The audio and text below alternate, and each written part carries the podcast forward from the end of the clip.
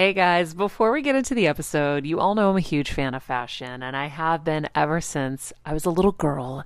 And my first job, by the way, was actually at Macy's. And my love for fashion began when I started there because I worked in the fragrance department, but of course, my eye was always on the clothes and the makeup and everything related to style. But here's the thing my relationship with Macy's didn't end once my days of asking people walking by if they wanted to sample the latest scents came to an end. Nearly 20 years later, I still find myself choosing Macy's time and time again for literally everything. It's become a really beautiful full circle moment that they've been such amazing supporters of our show for so long. And when it comes to shopping, they have everything you need, whether I need a last minute outfit or Kevin needs a last minute outfit for our friend's wedding.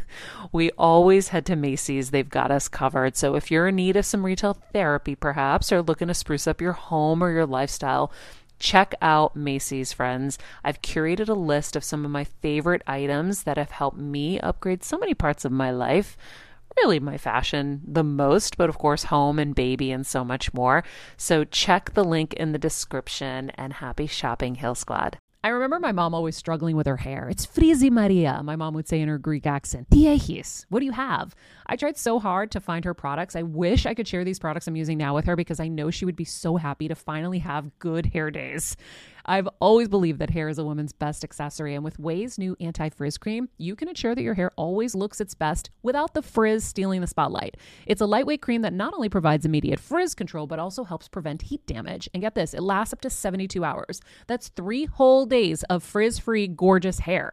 Ouai seriously is some of my favorite products for taming the frizz. Pro tip one of my biggest discoveries is using the Ouai hair oil on the ends of my hair before I dry it. Let me tell you, it's a game changer. Once it's dry, my hair looks so smooth and polished, I don't even need to do anything else. It is incredible. I love it. Frizz free, up your schedule with Ouai. Go to the Ouai. T H E O U A I dot com and enter the promo code Heal Squad for 15% off any product. That's the Ouai, T H E O U A I dot com, promo code Heal Squad. Trust me, you won't regret it. Hi, everybody. Hey, Heal Squad. It's Maria. Just want to say thanks first and foremost for being on this journey with us. You'll notice that this episode is a rebroadcast from our archives, but we want you to know that it was specifically selected to carry you through this election week. We have curated five shows for peak self care and takeaway to get you through the week. So make sure you listen to the full episode, and we will be back on November 9th for a great week of brand new shows. As always, thank you for. Um, being patient and allowing me the space to take care of things that I need to take care of this week with my parents. I'm finally home to see them after three and a half months. Oh my gosh. And uh, we'll be back with fresh content as soon as I'm done here. So thank you. Love you. Stay in your positive vibrations, everybody. And we'll talk soon. Bye.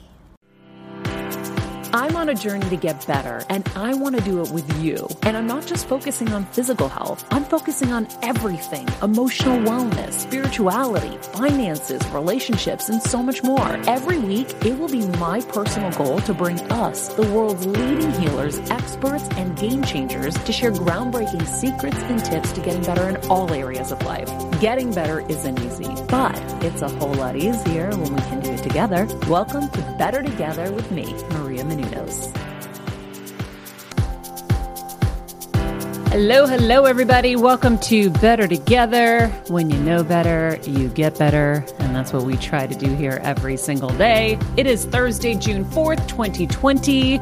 We have uh, an incredible guest today. I'm very excited. He's a celebrated psychiatrist and thought leader. Uh, his name is Dr. Dan Siegel, and he's going to help us navigate the turbulent sea of our minds. And uh, we have a lot to learn from him today. Our quote of the day inviting our thoughts and feelings into awareness allows us to learn from them rather than be driven by them. Ooh. And that is from our guest, Dr. Dan Siegel. Very excited for that. Thank you guys for joining us. Uh, today is Thursday. It is the end of the week for us here. And we wanted to end on a good note. Um, if you haven't already joined Patreon, first of all, please join us. Click the link in the summary. We didn't get to do our show yesterday. We're going to be doing it today for you, but we are doing some really great content over there. And I believe you will really enjoy it and you will find it helpful and inspiring.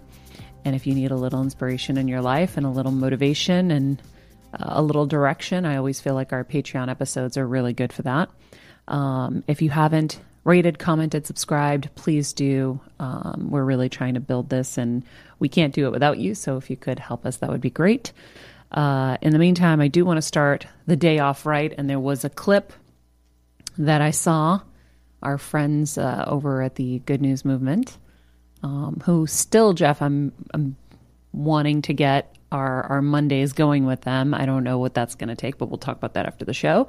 Um, but they had a really great video of uh, of the cops and the protesters in Lincoln, Nebraska, doing the Cupid Shuffle. So we're going to play that, and we're all going to dance around like we're shuffling with them. Oh, the left.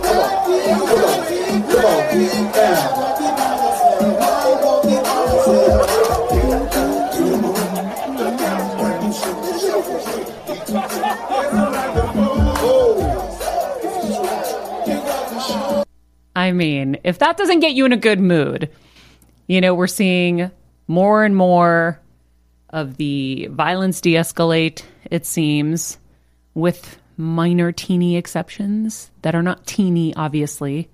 They're all, you know, um, whatever I have seen is is not acceptable and not great. I mean, uh, but I do feel like largely we're having beautiful, peaceful protests, and I love seeing that. And so I figured we would uh, enjoy that together. What does that make you guys feel like? I loved it. I mean, what it made me think of, Maria, is the power of fun and art and creativity and creating unity between people. It's funny. I was in a uh, all men's glee club in college, which probably won't shock anyone. Um, but one of the things we talked about was it was this huge group of you know gay kids, white kids, black kids, Jewish kids, whatever, and it was just come one, come on. We sang together, and um, one of the best quotes. We had this amazing director, and he said, "I one time uh, he was." Hired to consult with like these big organizations because he talks about the power of music and dance to bring people together Mm-hmm. and he says the greatest thing congress could do to fix this country is just sing together which that was a pretty interesting point to make Yeah. and you know you look at the connections that are made when we allow ourselves to be joyful together and have fun and create together and it makes me wonder like the power of that moving forward Yeah. Absolutely. And I bet Dr. Siegel will have a lot of research on that too.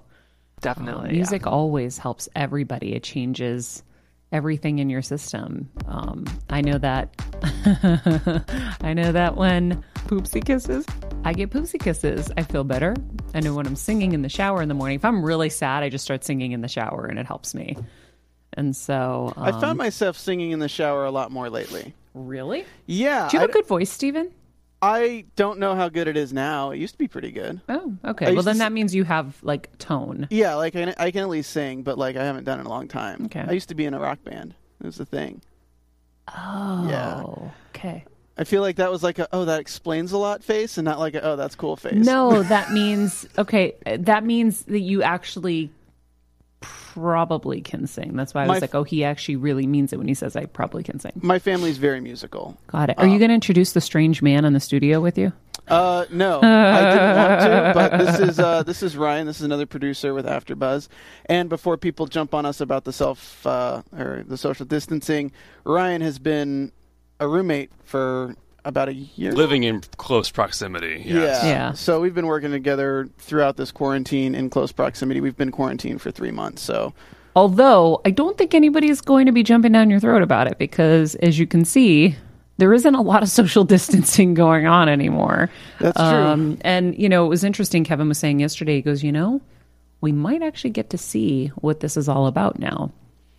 And hopefully, what we will see is that it isn't as contagious um, if you have masks and you're close together. I'm praying because then that would open up a lot of industries, whether it's sports, music, um, and events, where if everybody can wear masks, that that would be enough. I'm really praying that that's um, what we see because this is a, a massive experiment in a sense right now with people protesting all over the world and not able to socially distance while they're doing that. I mean, I'm just excited to have my Carolina Panthers mask Like, come on! I can't wait to get back into the Well- into the into the scenes with my branded, sponsored masks and sanitizer. It's funny you mentioned that, Stephen.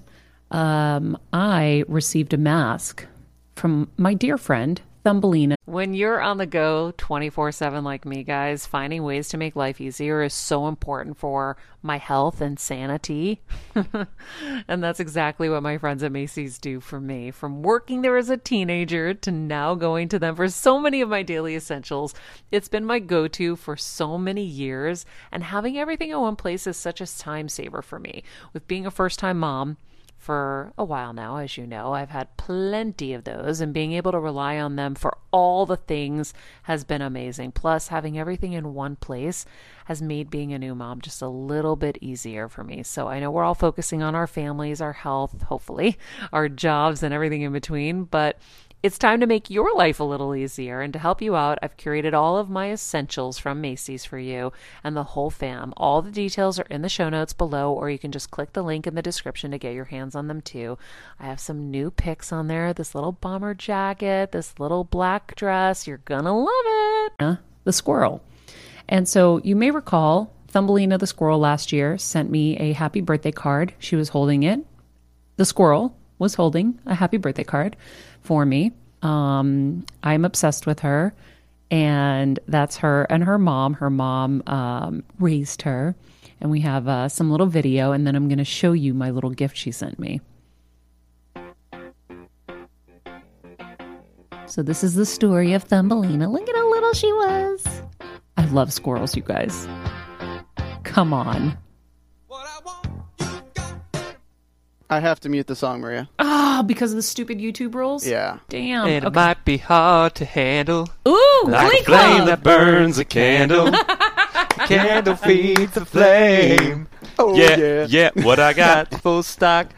Right? I love that you guys know the words. I don't. I but don't know the. Words. Will you guys look at this little squirrel? First of all, that was awesome. Thank you. Um, so, uh, Thumbelina is a New York resident. I did try at one point Oh my when I was there last. paws. Yeah, she had a mask on there, FYI. Um, I did try to uh, go visit, but I wasn't able to to get out there. But I will be visiting Thumbelina the squirrel. And look at how cute she oh is. my Poopsie God. kisses. Poopsie kisses. Dead. I mean, I, honestly, like, what's cuter than having a baby squirrel or a pet squirrel? I don't know. And she's chubby too. Such a chub. oh my god. So, anyhow, if you don't follow her on Instagram, truly you should. It will bring you so much joy. Whenever I'm sad, I look at Thumbelina. But yesterday, I, I opened my mail and I see a note and it says, just keeping you up to date on the latest face mask, face mask couture. I can't talk. By the one and only Thumbelina Versace. And so it's her face with the glasses. Oh my god. I mean, I, I'm now Thumbelina. See my little face, my little mouth here? We see it. I die. Guys, I love Thumbelina. That might have been my favorite birthday moment ever. Honestly, I didn't know that that was a thing. What? Like I know there's animals of Instagram. I know that there's like dogs, cats, and I've even seen like the whole wombat experience. Oh, I love wombats. The wombats are just big chonkers, but now love like wombats. I didn't know there was chonk squirrels with their own accounts too. Oh, totally. Totally. Every kind of animal, for sure, they have their own accounts. But um but Thumbelina definitely that made me happy. And then uh seeing everyone doing the Cupid shuffle. Um, you know, nothing brings people together like music, I feel like. And Yeah. and so it was uh it was really cool to see that and um it's nice to shine a light on the positive stuff and uh where you see unity happening and um, harmony and you know i think all of us have had um, you know a lot to take in and so it's it's nice to have a little mental break and we're going to learn a lot about the mind and the brain today i'm very excited about that stephen i know you're going to be geeking out like crazy Hope so. you know, the book is uh, called Mindsight The New Science of Personal Transformation. And I really love Dr. Siegel's journey through medical school, Jeff. I know. Where the doctors were like, uh, why do you care what they're feeling and thinking? Like, this is just about the physical. Like, if you want to be a good doctor, it's about the physical. and you can't have feelings get involved. And he was like so kind of lost in the system. And, you know, to me, that's one of the, the, the flaws in the medical system. You should be able to have a way to switch off when you need to do something like you're an ER nurse or you're an ER doctor and you can't lose your shit when someone comes in and they look, you know, ripped up and messed up or whatever. You need to be able to take action and be able to do that. But, you know, the part of medicine, um, one of the parts of medicine that is missing is empathy. And if you don't have that as a patient, if you're not getting that as a patient, then I believe it leads to distrust. Um, and then there's kind of an awful cycle from there. And also, you know, if you don't care about knowing how it got there, that's a huge flaw in the system too. Yep. Right? Totally. You can't just treat the symptoms. You have to wonder how did it get here in the first place because that's how you're going to really cure somebody and really help someone. And Dr. Siegel's whole thing is backed by science. So like he talks about when we really focus on fostering like a mindfully empathetic life, we're creating new connections in our brain. There are neurons and synapses that are created in these myelin sheaths that make our brains better. So it's not like this is, you know, like hippy dippy stuff. This is all important work that science is now backing. And he's kind of the father of all this, which is incredible. Yeah. I um I was just really impressed with your knowledge there, Jeff. just thank you. FYI. um, so if Dr. Dan is ready to go, I'm going to start his introduction. He is a world renowned psychiatrist and thought leader whose practical teachings about emotional wellness and mindfulness are a cornerstone, of course, of many of the guests we have featured on this show. Dr. Siegel offers powerful tools, which we love here, to help us navigate the turbulent sea of our brains. And his development of mindsight practices are hailed as revolutionary by my local paper, the Boston Globe. Ladies and gentlemen, Dr. Dan Siegel. How are you, Dr. Dan? Fine. How are you? Good, thank you. Do people call you Dr. Dan or they call you Dr. Siegel? You know, at home they don't call me Dr. Dan. they call me Dad or Dan or Uh-huh. Daniel. My mom calls me, but sometimes people call me Dr. Dan in the uh, public sense. Yeah. Yeah, I've never done that before, but it kind of just felt right and it just happened. So, Dr. Dan, it is, as long as you're What cool shall I it. call you though? Then I don't know, whatever you feel. What do you feel? Professor? Should I call you Professor or Prof- Professor Maria or what, what would you like? Whatever your gut instinct says, go for it. Okay. Great. um, so, you know, Dr. Dan, we've uh, we are in unprecedented times. I feel, um, and you know, between the coronavirus and what's going on uh, in our country right now with the with the death of George Floyd, with the protests, with everything that's happening, what is your overall take? And I know that might be too hard. If you have to segment it, you know, feel free. But what's your overall take on what's happening and and how this is impacting our mindset, our brains, and we'll get into the definition of mindset as well, of course. yeah. Hey everyone, it's Kelsey. and Jeff, and we are here to tell you a bit about our partner Anchor.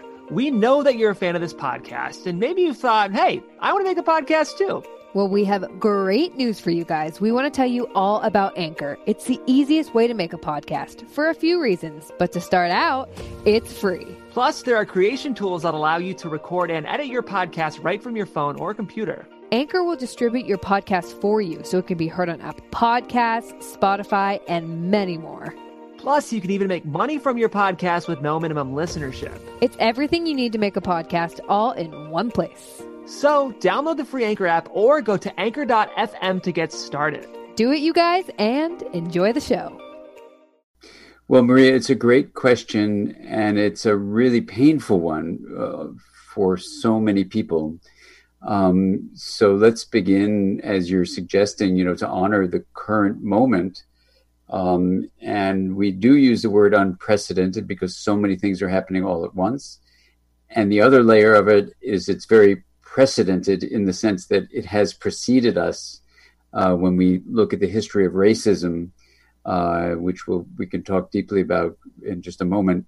So I think there's an unveiling as, um, you know, Arianna Huffington's recent you know discussion of the meaning of the word apocalypse, you know, in Greek means an unveiling, not so much a, a falling apart, but a revealing. And in a way, the apop- apocalyptic feeling I think everyone has is there's a revealing of something that's been going on, perhaps out of the awareness of some people, people of privilege. Um, I'll speak for myself, you know, having skin color this color, where I can walk around and people think I'm the majority, even though I'm not. Uh, they can act like, oh, yeah, that's just a person that we're not going to have to dehumanize.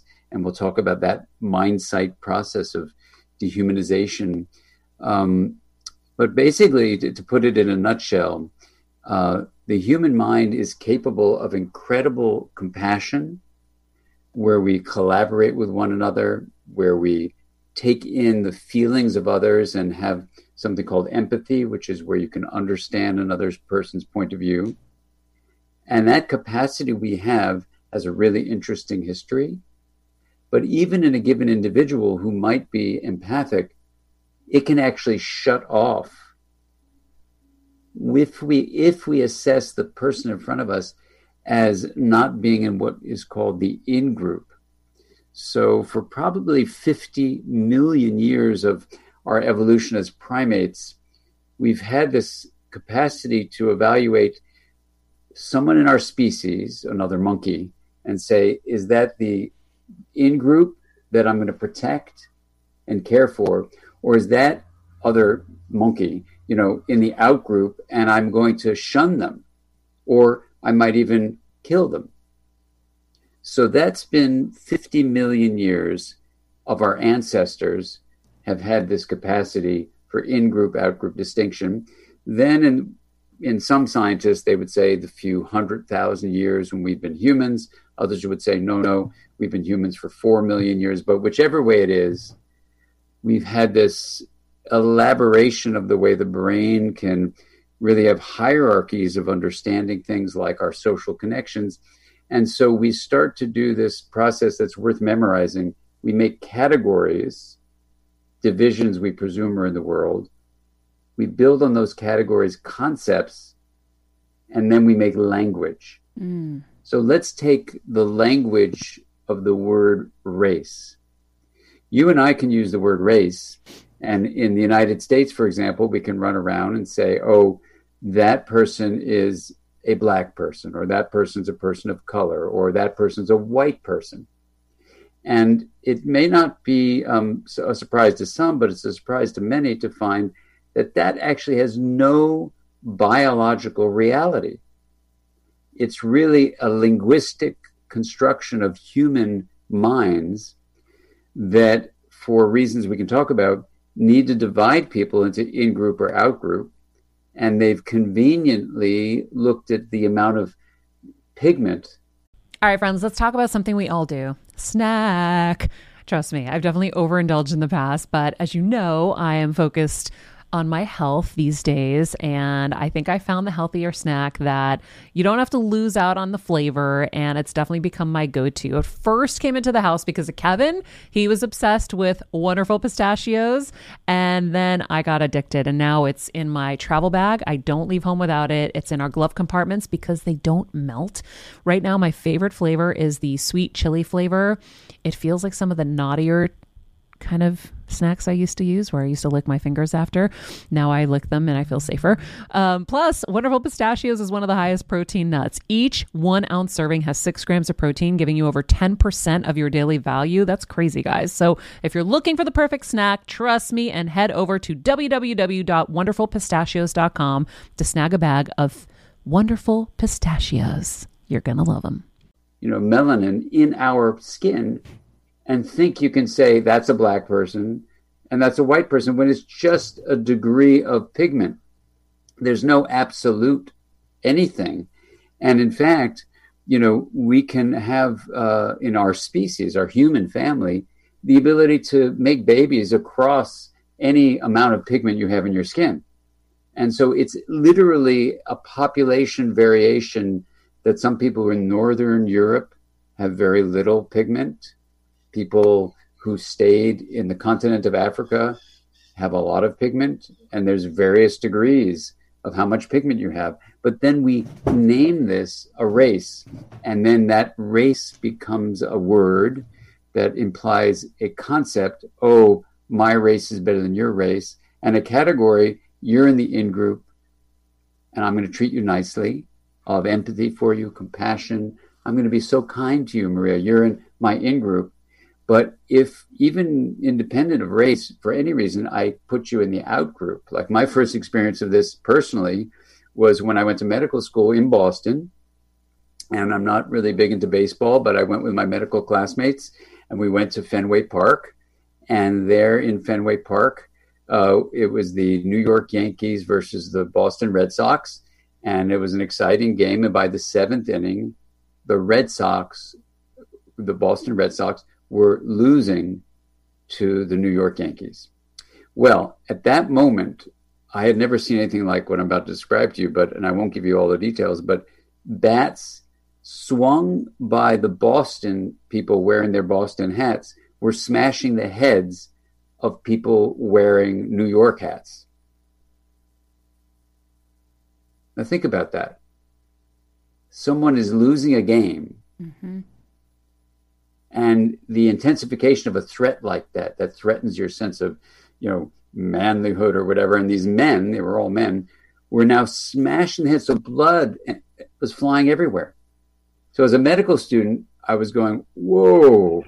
You know these were people who were peacefully watching a game in the first seven innings but the seventh inning stretch became the seventh inning destruction where people had so much fury mm-hmm. for the outgroup, right? So, you know, and we can go on and on about this. I, I was a psychiatrist working with um, a group called the Survivors of the Shoah Foundation. We collected 55,000 uh, interviews of people who survived the Holocaust in Europe. Um, you know, and people were saying to us, oh, you know, this Holocaust never happened. It's just made up by Jewish people who want to get some pity.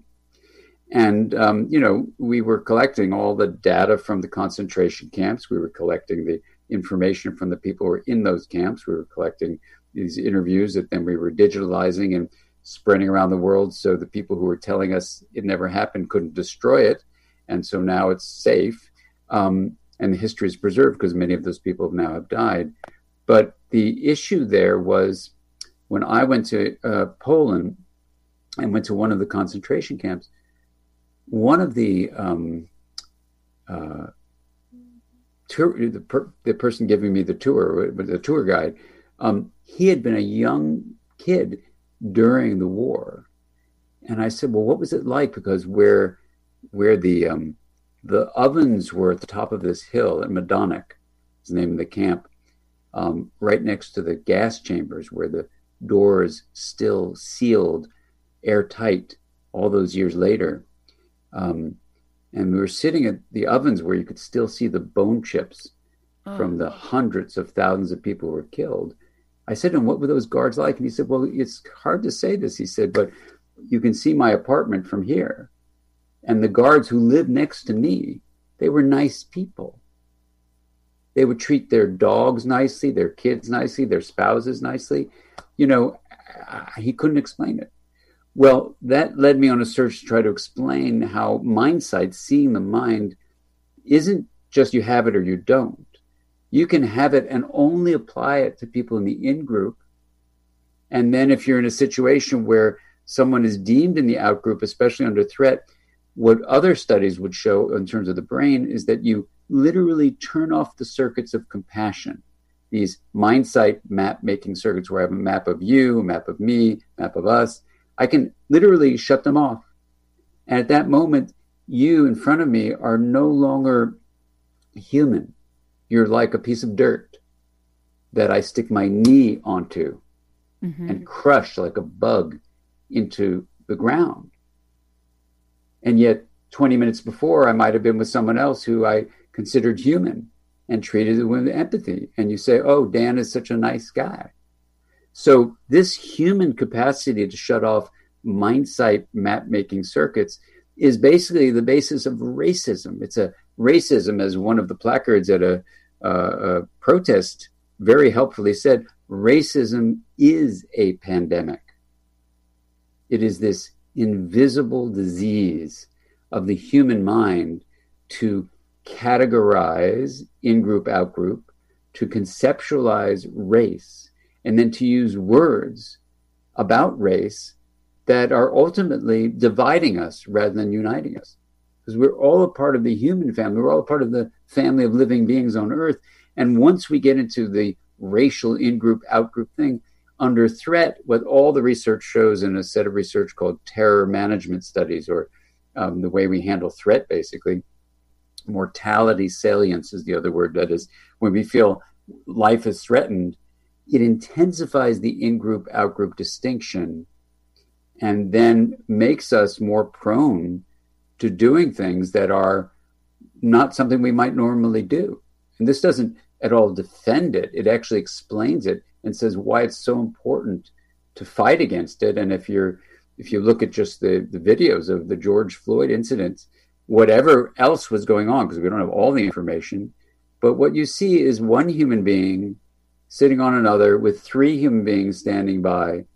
And even though other human beings were saying he can't breathe, please stop, please stop, please stop, nothing changed after over eight and a half minutes. So um, you say, well, what are the going on the circuits of those police officers' brains? I mean, they are humans. Mm-hmm. So now I'm basically offering you, Maria, uh, an explanation for what can happen in a human brain where mindsight circuits are temporarily shut off. Um, and despite the implorement of the other people, please stop doing that to him, nothing was done. You can only imagine what happens when there's not uh, witness, witnessing going on. So the in group out group thing sounds so fascinating, and I never thought about it like that. And I wonder why why did that even occur? Where did that come from? Yeah. Well, the first thing to say, and this comes from um, some teaching from a wonderful researcher named Steve Suomi, S U O M I. He, he studies primates and he studies just the fact, the scientific fact, that, you know, monkeys, rhesus monkeys, they do this. They figure out who's the alpha family, who's the beta family. And then for us as humans, we look at all these monkeys, they're just a bunch of monkeys. But they know what group are you a member of? Who do you belong to? So that's 50 million years ago, we were probably, you know, that kind of monkey in terms of our ancestry. And that monkey line just stayed going. So this is what Steve suggests, you know, why we would say it's 50 million years old. Mm. So it's a mm. primate ability to say who's the alpha family, who's the beta family. And when the beta family is ready and the alpha family becomes vulnerable, here's the sad thing, and I'm sorry to be so graphic, they literally destroy the alpha family, ripping them limb from limb and throwing them in the river. Because they got so, the upper hand in that moment, they had to take it. They got the upper hand, and and we as primates can be really, really vicious.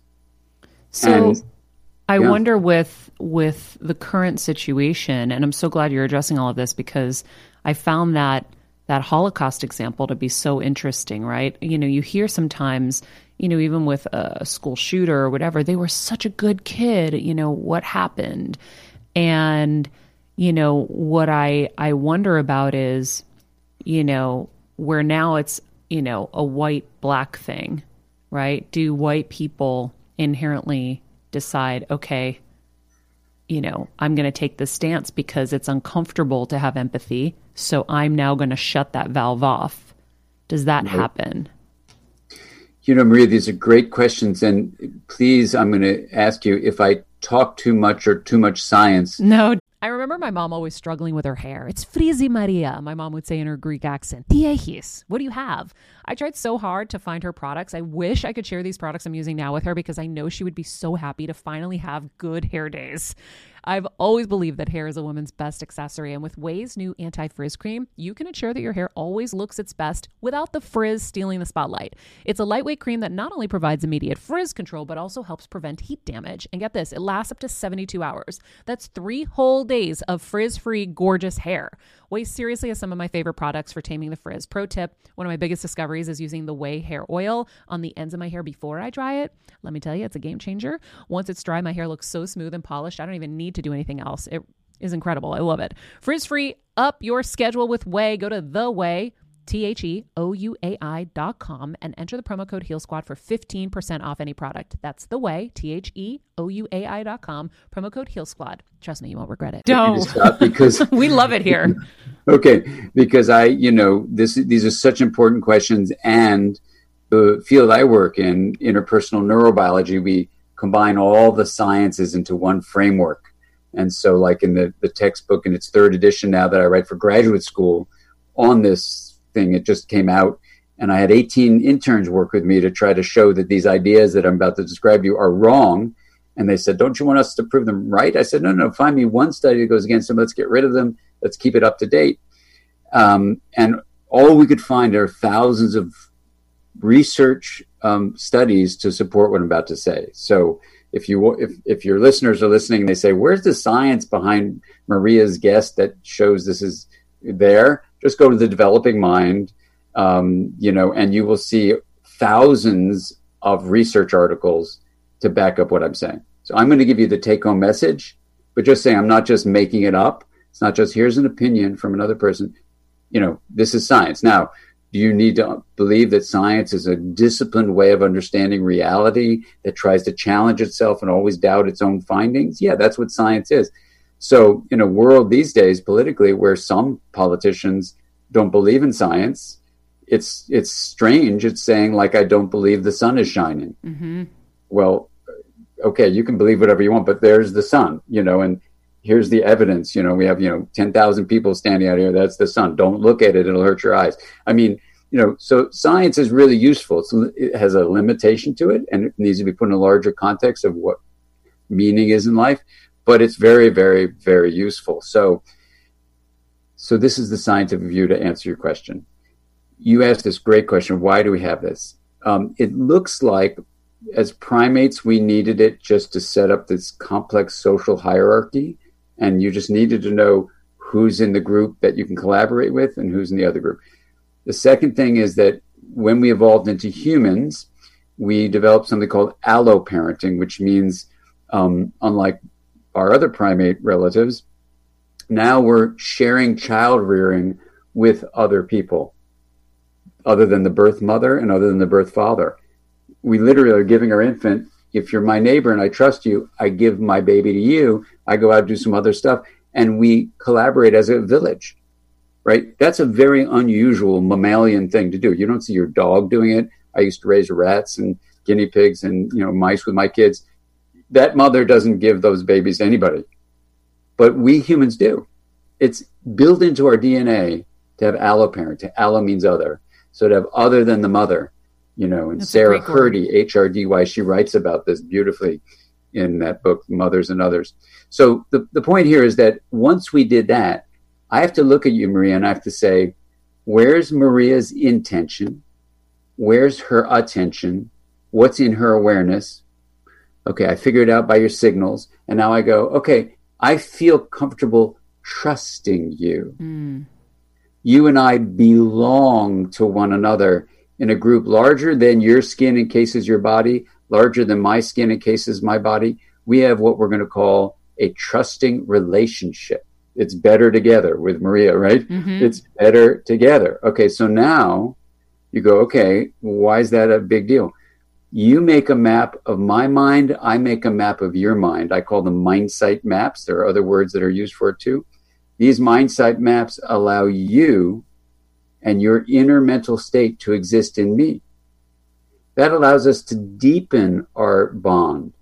I give you my baby, but not only is it about baby care, it's now about how we communicate with each other. And you asked me how I'm feeling. I said, Oh, I'm having a rough day because of all the stuff going on in the country. It's really painful. You go, Thank you. I say, Maria, how are you feeling today? And you go, Well, you know, I'm really struggling and I want to have us talk about this. And I go, Yeah, that's how you feel. It's how I feel feelings are subjective states that are really important, but we only know them if we really pay attention to them. So let's underscore that word subjective states. in this moment, my mind mindsight map making brain makes a map of your responses to me. So I have a map of you called empathy. And it's super sophisticated in humans, really sophisticated. In fact, we even use the same part of our brain called the hippocampus that maps out spatial memory and spatial configuration, you know, where we are in space.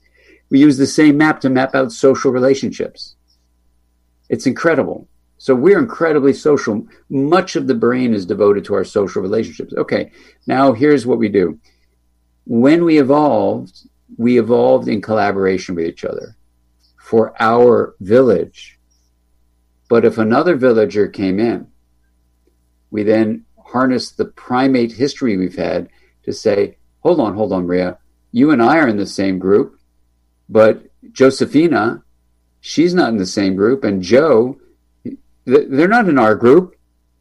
We don't know what they're going to do with our baby. Don't give the baby to them. Mm-hmm. Don't give them our food. Don't do this. No, we have limited resources. We don't have enough water. We don't have food. Get them away. Oh, in fact, they're going to steal us or whatever. So the first thing to say is that it looks like because we became very collaborative, once we started having stuff, which was thousands and thousands of years ago, we needed to protect our stuff. And so now other people were a threat to our stuff and our existence. And when you then add to that, just to go back to the time of Portugal, looks like it was, when um, you know people, human beings were enslaving other people for a long time. Even the word slave comes from the term Slavic, so it wasn't a matter of skin color. You know, you had people of the same skin color enslaving other people of the same skin color.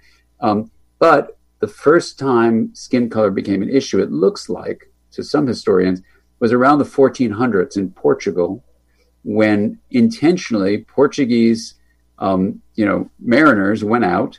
They were a big uh, navy, and they went out to Africa with the intention to steal human beings who they could then say were the outgroup because they had dark skin.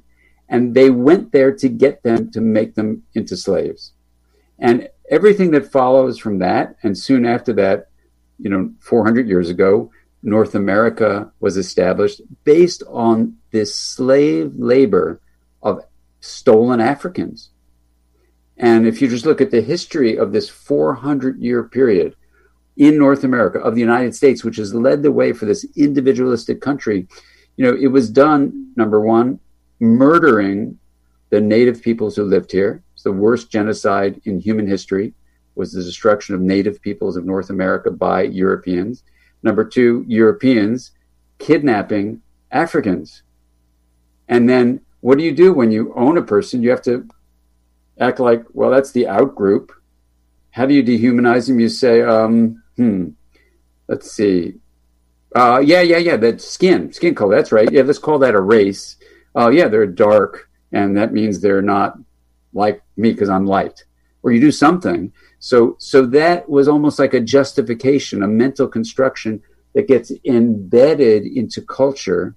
So we use the word race as if it's real, when in fact it's just a population variation of our species. That in some locations it was really helpful to have a lot of pigment, and in some locations it was helpful not to have a lot of pigment, and that's the only difference.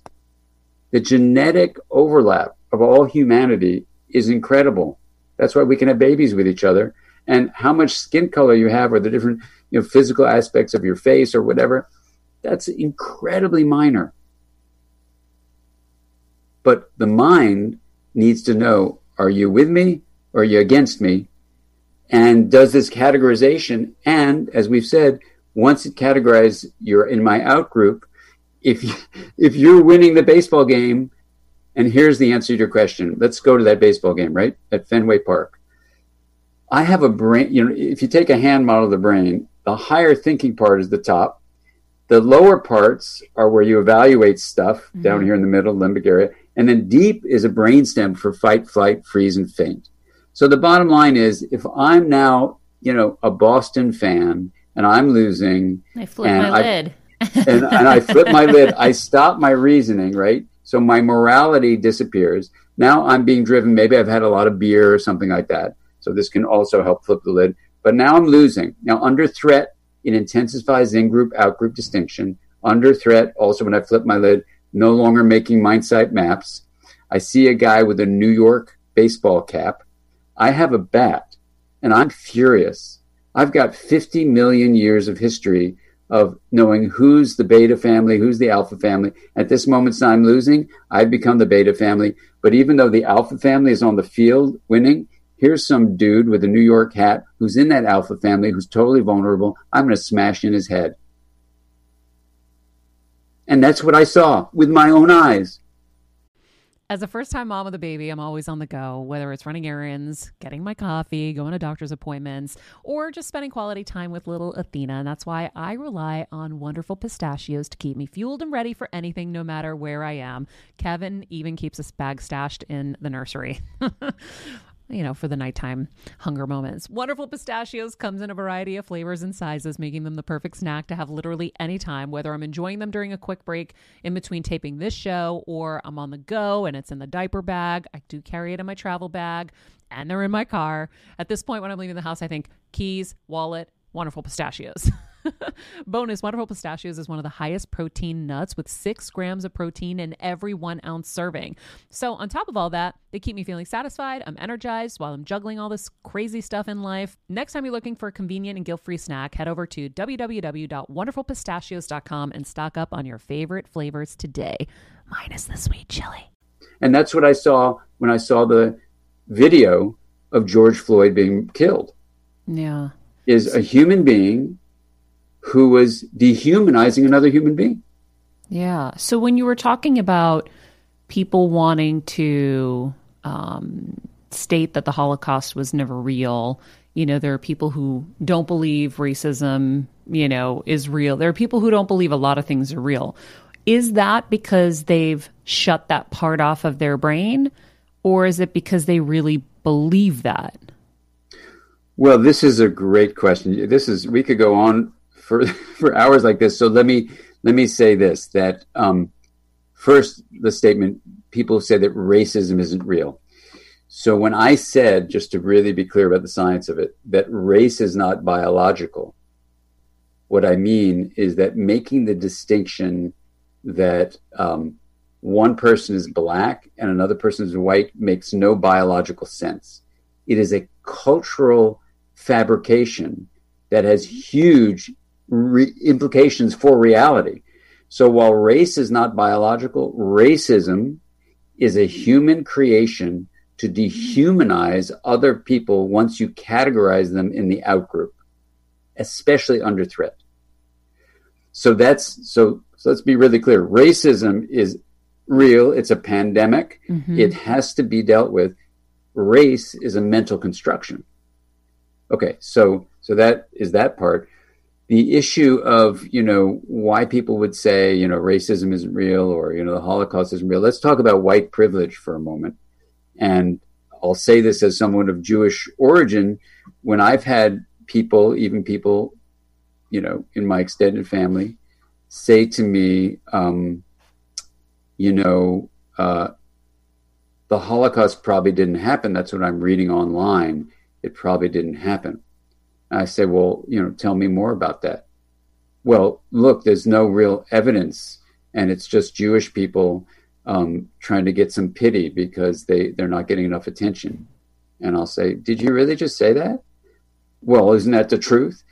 And I'll say, well, how does it feel to you, the idea that a very civilized, in quotes, sophisticated civilization called the German people could systematically collect, I mean, let's just talk about the Jewish part of it. There's a lot more people were killed than Jews, but let's just talk about the six million Jews, could systematically collect six million people identified by their cultural background, systematically put them in trains, which we have documented. So you can't actually tell me it didn't happen. I say to them, you know, take them to camps, which we have documented, um, and then systematically put them in gas chambers and take their bodies out and then burn the bodies.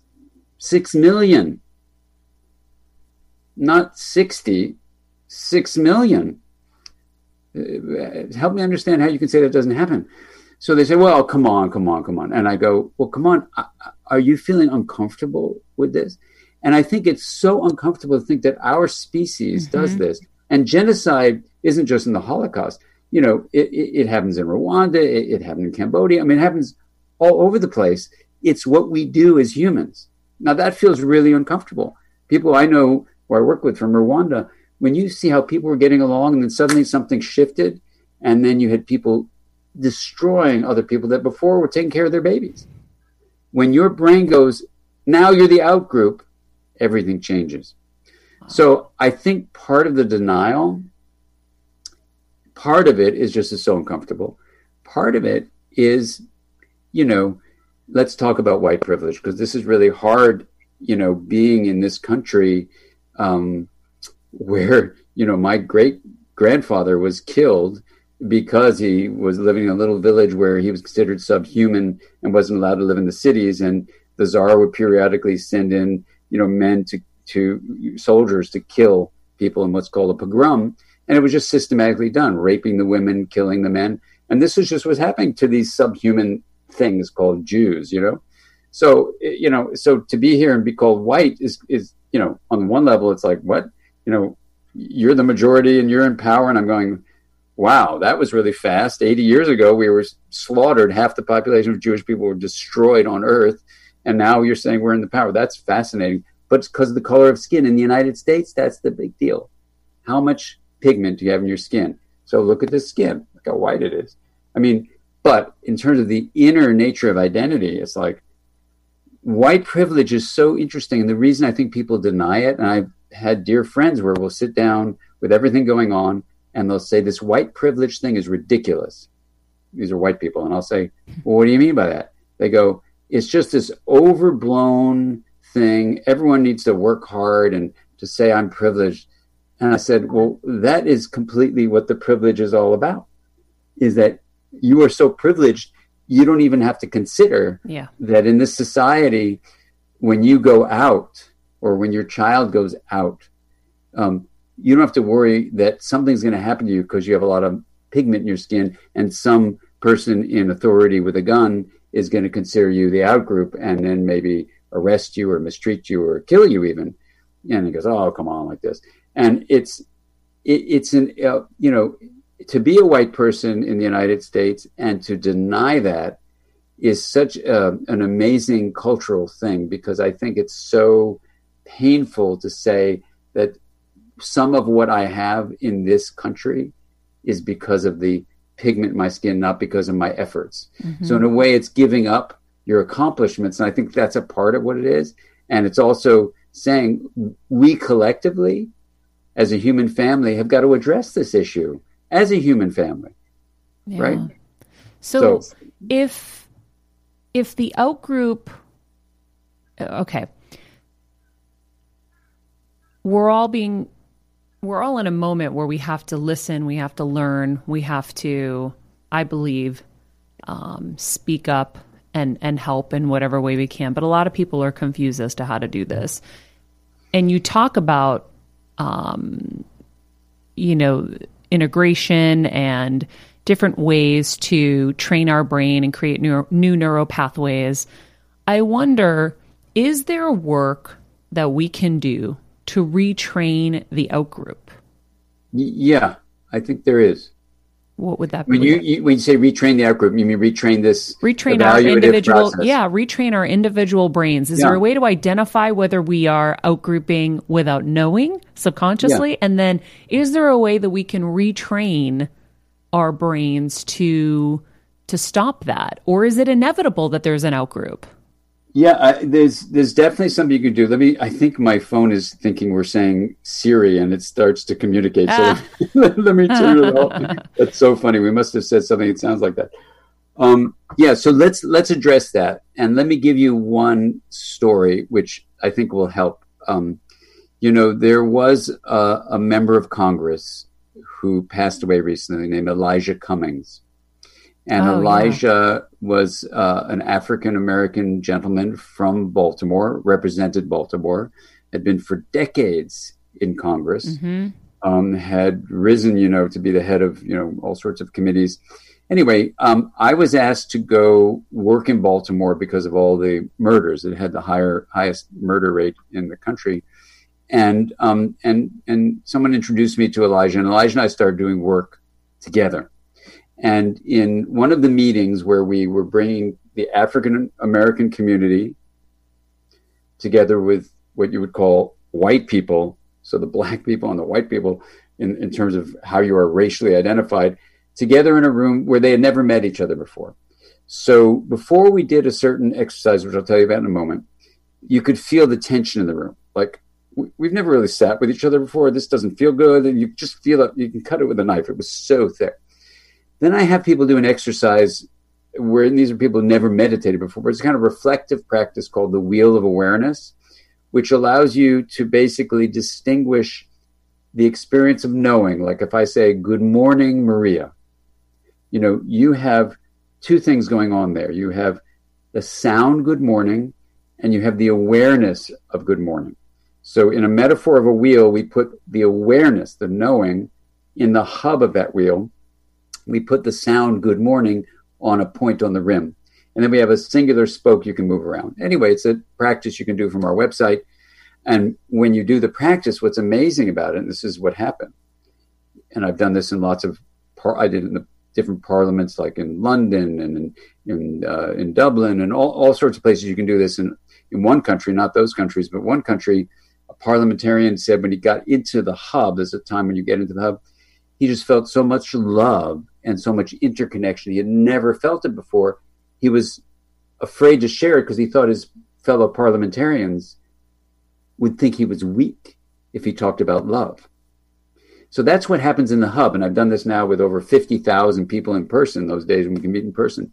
And the thing I want to say with the meeting with Elijah is once people did the wheel practice, took this spoke around to all the different things you can be aware of what you hear, what you see, what you smell, what you taste, what you touch, what you feel in your body, what you have in your mental experience, like emotions and thoughts and memories and things like that, and even your relationships with others.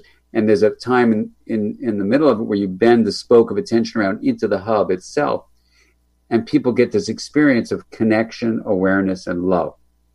Now after they did the wheel practice and elijah just couldn't believe this the feeling in the room was completely different that human beings in their bodies whatever the pigment level was could look at another human being in their body and look at them with love and connection. And this interconnection wasn't like, oh, I'm going to try my best to try to tolerate you. No, it was like, wow, I actually see you are me. We are each other. And it's kind of like the, there's a forest in Utah called the Pando Populus Forest. And Pando Populus is the name of the quaking aspen tree. And when you go to this place, which I went with 50 religious leaders, um, you go there and there's like 57,000 what look like independent trees just sitting there in this grove. But when you go six inches beneath the surface of the soil, it's one root ball. And when you test the DNA, it's the same tree. It's just like us. We're like Pando. We're Pando people. You know, we are, you know, nine, going up to nine billion, but seven and a half billion now manifestations of one essence. But we just look at the surface and we think we're all different from each other. Mm. And especially when you get this categorizing of in group, out group. So, what happened in the group with Elijah was people started talking to each other in a very different way because it was driven by love and connection. So, you ask, what can you do? That's a 25 minute practice. I love that. And, and the research on practices like that, not the wheel, but other practices, show it decreases what's called implicit racial bias, the non conscious ways that we say, Are you in my in group or are you in my out group? If you're in my in group, I'll treat you more, more nicely, mm-hmm. nicer. If you're in my out group, I'm going to treat you with more hostility. That's what we know exists in all of us implicit racial bias. Doing a practice like the wheel or other practices that develop kindness as an intention, awareness that's open, and attention that is focused, those three pillars kind intention, open awareness, focused attention, you can actually develop those. And the research is very clear. it actually allows you to reduce implicit bias and to then sit in the hub, if you will, and go, whoa, I just classified Maria as an outgroup, you know, because she's female and I'm male or whatever, you know, and I go, that doesn't make me bad. It makes me human. If I act on that, then that's not skill. That's immoral, right? That's not promoting integration, honoring differences, promoting linkages is what we see integration as. So for us, you know, um, it's about entering this way of being capable of distinguishing stuff that happens on the rim. And then you go, oh, I had an impulse to put my knee on this, you know, now captive person's neck. I don't think I'm going to do that, even though the impulse was there. Or like, you know, this training was done on a soldier who went to Afghanistan. And Amishi Jha did this research, and she says this incredible story. He learned these kinds of practices, mindfulness practices, and when he came back, he told the story that he was the head of one of his troops. When they entered a village, the villagers were coming at everybody with sticks, his soldiers. The soldiers picked up their guns and they were ready to shoot them. And this head of the troop, who had been trained in these mind training techniques, said, Knees down. They went down on their knees. These villagers, just with their sticks, stopped no one shot anyone. The villagers stopped, the soldiers stopped. He got up. No guns were aiming at anybody. The villagers backed up. They were just protecting their village. That's what we've evolved to do. The soldiers got up, backed away. No one was injured. And he said, had he not had this training, you'd say, oh, of course, they shot all the villagers. They were attacking them with sticks you know, like attaching attacking people with placards that say, mm-hmm. you know, say his name, George Floyd. And okay, let's shoot them. You know, I mean, it's just this whole in-group out-group thing in this country now has gone wild dividing us up when if we just got to that hub of that wheel we would realize that love and connection are just there beneath the surface mm-hmm. That's what we need to do in this country. And we need leadership that helps guide us toward love, toward connection. And that's a scientific, I'm saying that as a scientist. That's what we need. That's what yeah. healing comes from. And that's where hope rests. I love that. I feel like the officers, um, the LAPD, and all of the police departments across the country who do get implicit bias training would so benefit from this wheel if they're not already using it. Because yeah. they're they're in a position where they have to in and out group faster it seems right? Because they're all about threat. And so if there is a way where you can retrain yourself or or not retrain yourself at least train yourself against those you know negative instincts um, while also keeping the good ones that are going to protect you because there are going to be moments that are dangerous and you have to, you know, act on them. I think it'd be so beneficial. But I love giving this piece of, um, I love giving this takeaway for everybody who's listening for 25 minutes to do this wheel and to, to, you know, better ourselves. We're going to put the link of that in the summary of this show and we'll social out it, social it out as well um, because I think it's incredibly helpful for all of us. Um, I have to say, uh, the book again is called Mindsight. It's incredible. Um, sometimes I had to read things a couple of times, to be honest. Mm. and one of the things I wanted to get to, I mean, I have so much I want to get to that we're probably going to have to have a second session if you would be so kind. Sure, sure. Um, because, you know, the current events are taking us in a different direction. I really I, I connected so much um, because I'm always wanting to learn more about the brain and how it works. And um, your first story you shared in this book, I felt like I was being spoken to because oh. we're dealing with these things with my mom. And so my mom has uh, glioblastoma. Mm. And um, when I read this, I was like, oh my God, he's being put in my path for a reason right now um, this mom who had been in that accident and gone in the coma, um, Barbara, um, when you said that her children were like, she doesn't care about us. She she's not she's not the same. Um, that's how I describe my mom. Wow. And I I wonder for everybody who's dealing with um you know, not just brain tumors because there's brain damage that occurs from all different things just like she got in a car accident and hit her head and had brain damage. Um you know, that when when someone survives like she did, but they're not the same anymore. And someone like my mom and the other brain tumor patients that I'm helping, we all say the same thing. They're not the same person anymore. Yeah. Um, and then our doctors will say, you know, it takes the you out of you. Um, how do you rebuild that? Because, mm.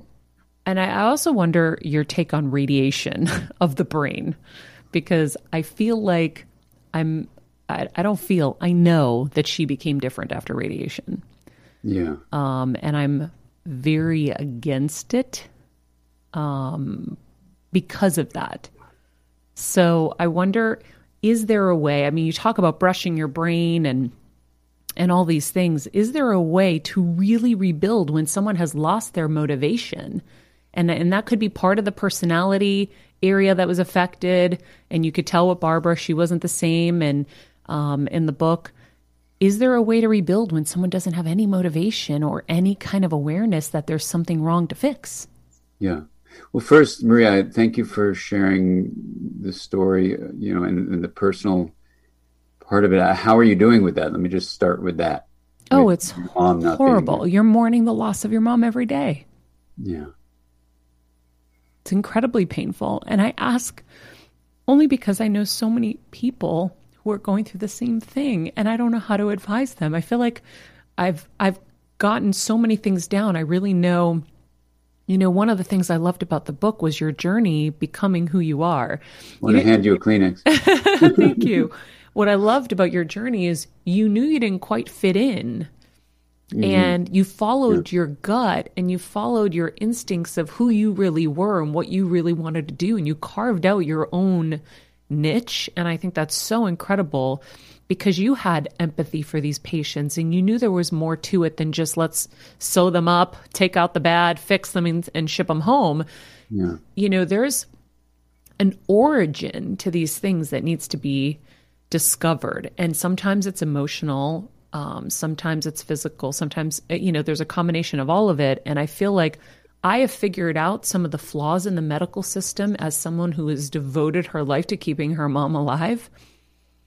And so I know that I've propped up her immune system to handle all of the barrage of, you know, chemos and medicines so that she can survive and thrive, not just, you know, further deteriorate, right? If if a body is sick in my opinion, if a body is sick, you just got diagnosed with stage four brain cancer. Now we're going to barrage it with chemo and radiation, all that. Like the body's just going to just keep getting weaker and weaker. And that's why I believe people die. So with my mom, I kept flooding her system with amazing, you know, supplements and um, clean eating and all these things and tended to her emotional and spiritual wellness so that we could balance and keep her here. And it's been four years. It'll be this August with mm. glioblastoma, as you know, is not easy. No. Um, so I feel like you know those those are the flaws is when you're looking at a patient and they're just a physical it's just a set of symptoms we just got to deal with it and move on um, so I, I really love what you have done and I, I so connect with it because you are going deeper and and you know there's there's nothing more interesting to me than the brain. And when you think about, you know, even we talk about the mind gut connection here a lot, and um, and gut health when you think about the vagus nerve. Um, mm-hmm. and how important that is, and people don't know. And once you know better, as we talk about on the show, you get better and yeah. um, the brain is is so powerful and once you lose some of it you really realize that yeah well thank you for sharing and um, you know I, I I hope that these words I'm about to say uh, will be helpful, and I'm really, really honored that the book um, spoke to you so directly, and especially starting in page one yeah. of the book with the story of Barbara. You know, um, Barbara had uh, uh, three kids, and you know I'm a child psychiatrist, um, and so I started with one of her kids, and then had the whole family as my patient, and um, she had her own individual therapist. But the the take home message to address your question, Maria, about Barbara's experience is that, um, and it really it's what made me, you know, in the long search of you know having been in medical school and dropped out, and then tried to say why are why are professors of medicine ignoring the inner mental life of feelings and thoughts and stuff like that?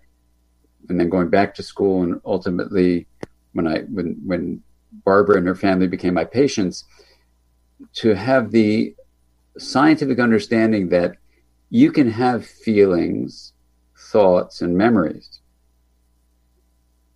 and not have the ability to be aware that you're having those thoughts and feelings as thoughts, feelings, and memories. That is, think about it this way you can have a thought, but if you're having trouble with a part of your brain that is making a map that, oh, I'm Maria and I'm now having a thought about my mom, or I'm having a thought talking to Dan, or whatever, that is a, a step away. And it's, I call it a mind sight circuit other terms are theory of mind or reflective function or mind mindedness or all sorts of things. That ability to say, I am having a thought versus just the thought being there is a mind sight ability. And in a way, um, as Barbara ultimately said uh, later, and I talk about it, you know, in that chapter, you know, when I said, "What is life like since this accident?" and she was able to articulate amazingly that she had lost her soul. And this was such a profound experience to hear that, but also it's exactly what the kids had so painfully been struggling with, and maybe what you're experiencing Yeah. with your mom, Yeah. Right? And so this is when we say someone is missing, you know, for her to say, I'm missing my soul. So, in some ways, this mind sight ability is literally at the heart of not just emotional intelligence and social intelligence, which it is, but it's also where the soul, I think, expresses itself. That is the capacity to say, here is an essence of me beyond just the particular thought or emotion or memory I'm having. There is something that carries me forward, and not only carries me forward, but it's the way I'm going to connect to you, my daughter. Right? So when we lose the neural networks whose intricate spider web like interconnections enable mind sight to happen. The person may still have thoughts, emotions, and memories, but they now have lost their mind sight circuitry. That's why the whole book is called mindsight, right? You know, and that when you lose that, as Barbara said, you've lost your soul, and mm-hmm. other people can feel that. You feel that. Maria. Yeah. And, you know, now you're asking the, the next part of your question is so what can we do? And everything I've been doing in these last few decades is to try to address that question. You know, how do we create more soul in society? You know, how do you hmm. build these mind sight circuits in governments and in organizations, or now what we're having in our country, even on the whole planet? In schools, how do we build the soul back into the curriculum? Hmm. you know and this is this mind sight approach we have that's a whole other story now we're talking about your individual experience with your mom you point out very very i think crucially that the inner motivation sadly when someone's lost their mind sight ability lost their soul like perhaps oh, if we summarize your mom that way and barbara was that way you need to harness the motivation to activate something called intention. And what intention does is it basically is the fuel that guides something called attention. And there's a very simple, you know, three step thing that we can memorize that goes like this where attention goes, neural firing flows, and neural connection grows. So the reason the wheel of awareness can work with someone with the motivation to harness the intention to get all the benefits from that practice, which builds your soul basically, you know, is that you can now use your attention to drive energy to get neural firing to flow, to get neural connections to grow. But if you can't do that sequence, then I haven't found a way, unfortunately, sadly, I'm going to say this, this was true with Barbara. I just had didn't I couldn't find a way to get her to be interested in her kids' inner life. Yeah. Their inner life was now invisible to her. She lo- she literally, like someone who might lose their eyes, she lost the eyes of mind sight.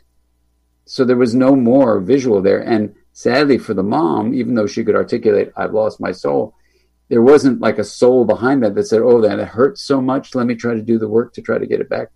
Sadly, not. Yeah. And so I, I wish I could say to you, everyone with a brain injury, whether it's from radiation or from the surgery of the tumor removal, or in Barbara's case, you know, from a car accident, or you know, you know, a stroke, or you know, all sorts of things can lead to literally brain injury. Um, you know, that can be really hard when there's no motivation, and that's very different from in later in the book. I talk about a 90 year old whose name is Stuart. I call him Stuart, who didn't develop these mind sight circuits from his childhood because of an attachment pattern. But those circuits were still, their potential to grow was still there. And if I could carefully get in a connection with him as his therapist and motivate him, even though he didn't think anything was missing, to try to start doing this where attention goes, neural firing flows, neural connection grows. You can see in that case, just the opposite of what happened with Barbara. He didn't have it to begin with, but he could grow it. Yeah. And then you'll see if there was any way your mother would be helped, I would look at the chapter on Stuart because that would be exactly the ways I would approach your mom and see if these, you know, they're basically realizing that mindsight has a dominant role in the right hemisphere and using nonverbal communication training, using autobiographical memory training, um, using these right hemisphere dominant things where you can do all sorts of things. And if you just look at Stewart's case, see if that works with your mom and then let me know. Yeah. Because it didn't work with Barbara. I tried through the therapist for her to try it and it just didn't work. So it never really changed much. But, you know, with your mom, maybe there be, might be something, and I don't know which side of the brain was her tumor on, or where she The getting right. the radiation. There you go. So the right side.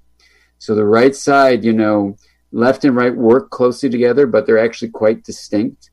And these mind sight circuits, you know, take in the signals from the body, which fills the lower parts of the brain with the input of emotion, which then shapes basically how we also, through a set of neurons called mirror neurons, soak in the input from others Mhm. and then make these mind sight maps in part based on that right sided dominant input. And then we have autobiographical memory that's dominant on the right, so that we have a sense of others, sense of ourselves, sense of the dynamic interaction that happens. And if that stuff gets, you know, the interconnected networks, especially on the right side of the brain, either get damaged or disconnected from each other, then a person just becomes very, um, uh, the world is just like a bunch of objects without a soul. They, they just become things you put on shelves or, you know, when, when you've shut off your mind sight circuitry, you yourself just become kind of robotic Yeah. and You're you just treat there. other people as if they're just going to deliver stuff for you and they're not Yes. actual people. Yes, that's all it is. Yeah. That's all it is. Get me this, do that. Just just there. Just yeah, there, there. and you and you become absent as a center of narrative gravity. The, uh, there's a spa. The, the word spa is helpful to remember. You, Maria, have subjective experience. Your mom would not be seeing that. You, Maria, have a perspective. SP. Your mom wouldn't see that. You, Maria, would have a sense of agency. Your mom wouldn't see that. So Yeah. that's the spa of the self, right? And mindsight lets us see that in one another and in our, you know, in ourselves. And if the right side of the brain had the surgery done and, and the networks were dismantled, and uh, do you know exactly where it, where it was this this tumor? yeah, it, it- I mean it definitely was on her personality area. So right here, in the in the Yep. prefrontal region. Yeah. So you know the story of Phineas Gage that uh, Antonio Damasio writes in a very powerful and painful book called uh, Descartes' Error. Talks about the right sided prefrontal areas where that tumor may have been. And, you know, um, so what I want to say to you is take a deep breath. And what I said to the kids of Barbara, you know, your mom still loves you in her heart, but the pathway from the heart, literally in the chest, upward to the right side of her brain, where then she could express that love to you, has just been severed. So she still loves you, Maria. She just can't express it. And deep inside of her, she may be able to feel you, but she can't communicate that. So you experience this absence, then she just treats you like you're a delivery, you know, object. Yeah. I felt so bad for those kids because they're so young. You know, obviously, I'm lucky I still even have my mom at this age, you know, 41. Yeah. And so, yeah, it's just heartbreaking because I keep trying. And- I keep trying with art. I keep trying with so many different things. And, you know, like I said, I I think there's so many things in this book that have been so valuable and that I want to be able to share with this audience. And of course, we're we're in a time where our discussion had to go a different way, but I had to get that in for people who I know are watching and um, wanting that information because you know you try so hard. There are other patients. We all are on communication together, and they're like they're just they just don't understand things anymore. Yeah. They don't get it and the and the connection is lost and you're angry and you lose your patience yeah. and then you feel guilty. It's a very well, slippery slope. It's a slippery slope and Maria, here's the really powerful thing about what you're offering to everyone is that whether you're talking about the public issues or the personal issues or guess what, even the planetary issues.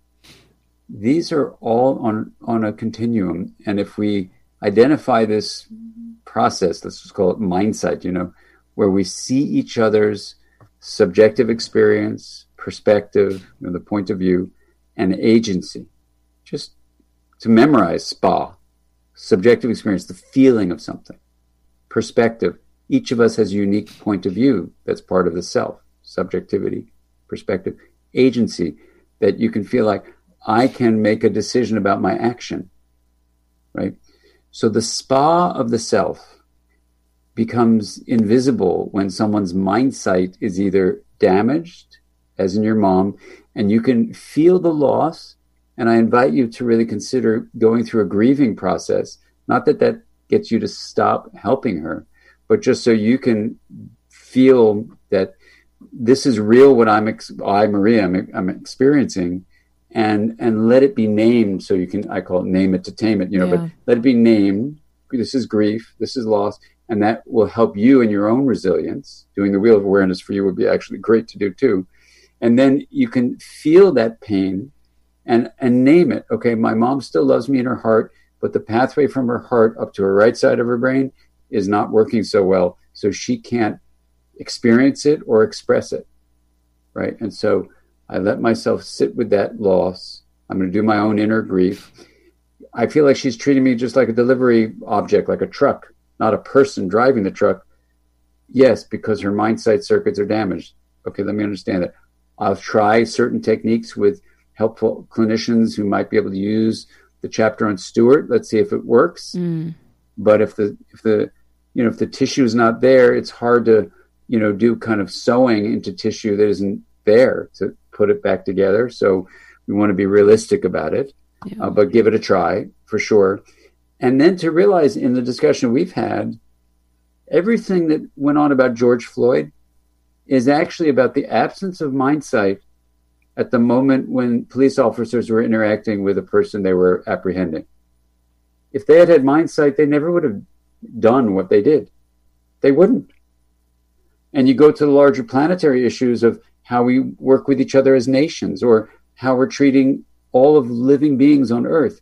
So this pandemic is actually an opportunity, and we have this community meeting that happens every Friday where it's the personal experience of the planetary pandemic. But now, as we move forward, we're making it the personal exploration of planetary possibility. How do we find meaning in all the pain and disruption that's going on, loss of lives and livelihood, and move into a positive way of being? And so together, it's better. right? Better together, mm-hmm. you know, and and knowing that you got to start with the personal, like you've invited us to do, and then move into this larger arena of the public and the planetary. I love that. Well, Dr. Siegel, we do have so much more to get to at another day. And I hope, I know you're very, very busy, and we were lucky to even get you today. So hopefully, we'll get to chat with you again and go deeper honor. into the book Mindsight. Um, like I said, there's uh, there's so much in here for people to learn from and to get a better understanding of themselves and other people that I find incredibly valuable. So thank you so much for your work um, and for sharing with us today. Well, my pleasure. Thank you for all your work, Maria, and I hope that your listeners will take this in and find it valuable. They will for sure. Thank you so much. Have a great day. Thank you. All right, guys. He's smart. Or as in Boston, we would say he's wicked smart. Wicked smart. Wicked smart. Yeah, I love him. I, I think know. that's I think that's my new favorite episode. I know. It's I know. it's just really cool, and it's like the the conceptuality of interacting with your mind and how you think. Like I think there's something really interesting about saying the difference between you know the saying "I think, therefore I am," yeah. but without the I, it becomes completely different. Like think, therefore am. Like it's it's a different kind of mentality that people have. Like Jeff being like, "Hey, I think that we should do this," as opposed to Jeff even conceptualizing himself as a person and just thinking of something. It's there's not a communication aspect of it. There's not a thought of how to deliver this to somebody else in a way that you're thinking of them as a person to communicate it. It mm-hmm. changes everything when you get rid of the self. Yeah. And I thought his way of explaining it was really interesting. I love the wheel. I. I, I can't wait to do the wheel, and I really encourage everyone listening to do the wheel, just to hear how that you know leader of soldiers in Afghanistan was able to de-escalate that situation, and you can just see it's it's it's it does seem like um, an innate thing that we have that we do, and so if we um, if we can, as AJ even said yesterday, kind of retrain ourselves and um, and put new tools in our tool, you know, bucket. Um, you know, that's what this show's all about is getting more tools. And so we just got some incredible tools from Dr. Siegel or Dr. Dan. I don't know why I did that, by the way. It just happened. I loved it. It was like Dr. Dan, and then I'm like, wait, I should ask him permission. the really important thing I think he brought up that you're talking about too, Maria, is um, the fact that the outside of our wheel does have that reaction. It's so important right now for Americans to say, if I don't do this work, if I don't get into that hub, I'm a part of the problem. And you know, like the in group, out group thing, for him to talk about the fact that that's ingrained in us, that's a part of who we are, Yeah. we need to start acknowledging this because that's how we're able to go deeper. So I'm so glad Dr. Dan is shining a light on the fact that the outside spokes of our wheel, those are causing the issues, not until we go in and like really focus on the difference between our brain and our mind. That's how we're going to make a difference. yeah, I love it. Ryan, you're new to this. What are what are your thoughts on? Yeah, Ryan, what are your thoughts actually? And what an episode to be here for, right? Like an incredible guest. I thought he was so well spoken. The order in which he explained everything and broke it down, just like going from something as simple as like pigmentation on your skin, and then uh, bringing it back to today, I just thought was really easy to follow and also just made so much sense. Uh, like what an important and incredible guest. Yeah, he took us on a journey and really like from the very beginning just built, built, built, and we were just following. We're like, oh yeah, that makes so much sense. Like it, it really is. It makes so much sense. But um, I, I just, I wanted to ask, and I forgot to. But uh, Jeff, you'll remember next time we can get him on. Yeah. I wanted to ask him for someone who has studied the brain so much, right? And he knows all this stuff about how it works and how to kind of, you know, override, you know, these things. Like, does he still fuck up?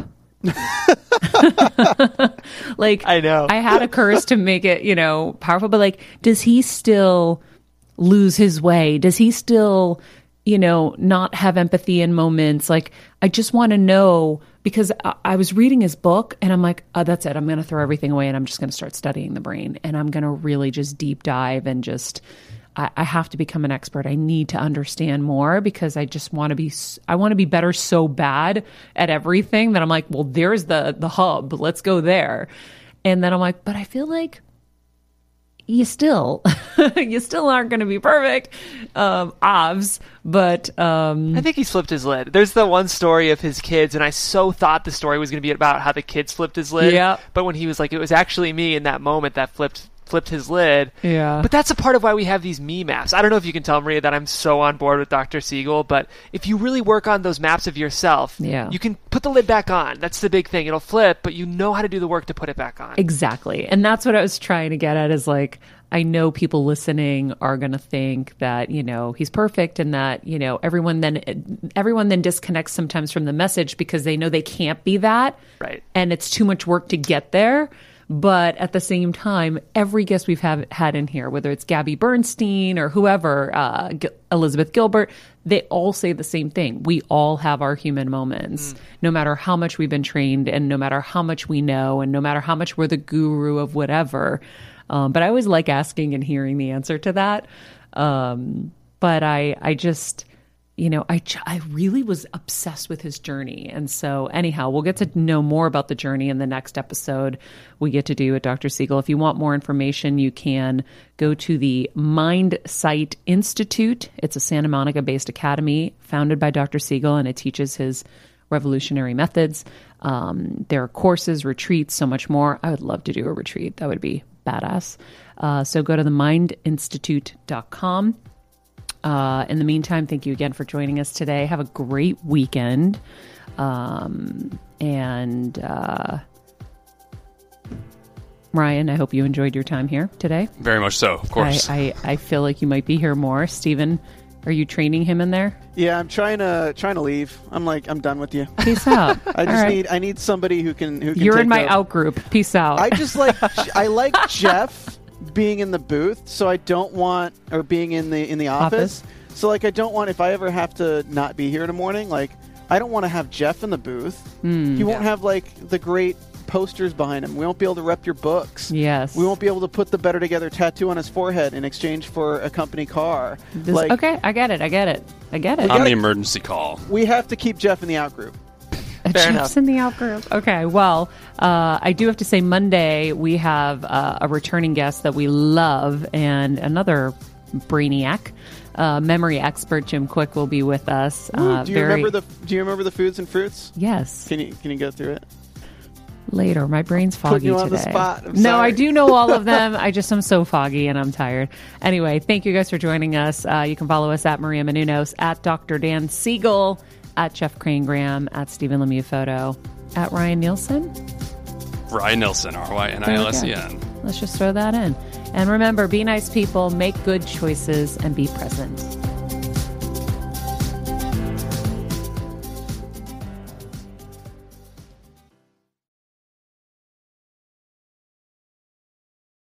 Hey, Heal Squad. We have been on quite the journey together, and we're hearing from so many of you just how much this show is helping you heal and get better, and it makes us feel so good.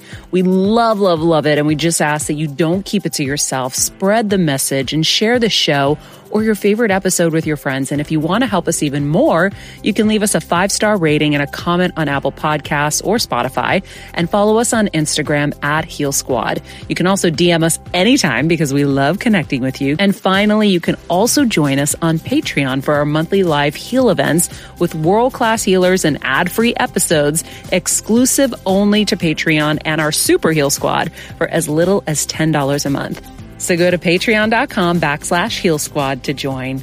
Getting better isn't easy, friends, but as I say all the time, it's a whole lot easier if we can do it together. We love you all so much, and we love doing this thing called life with you.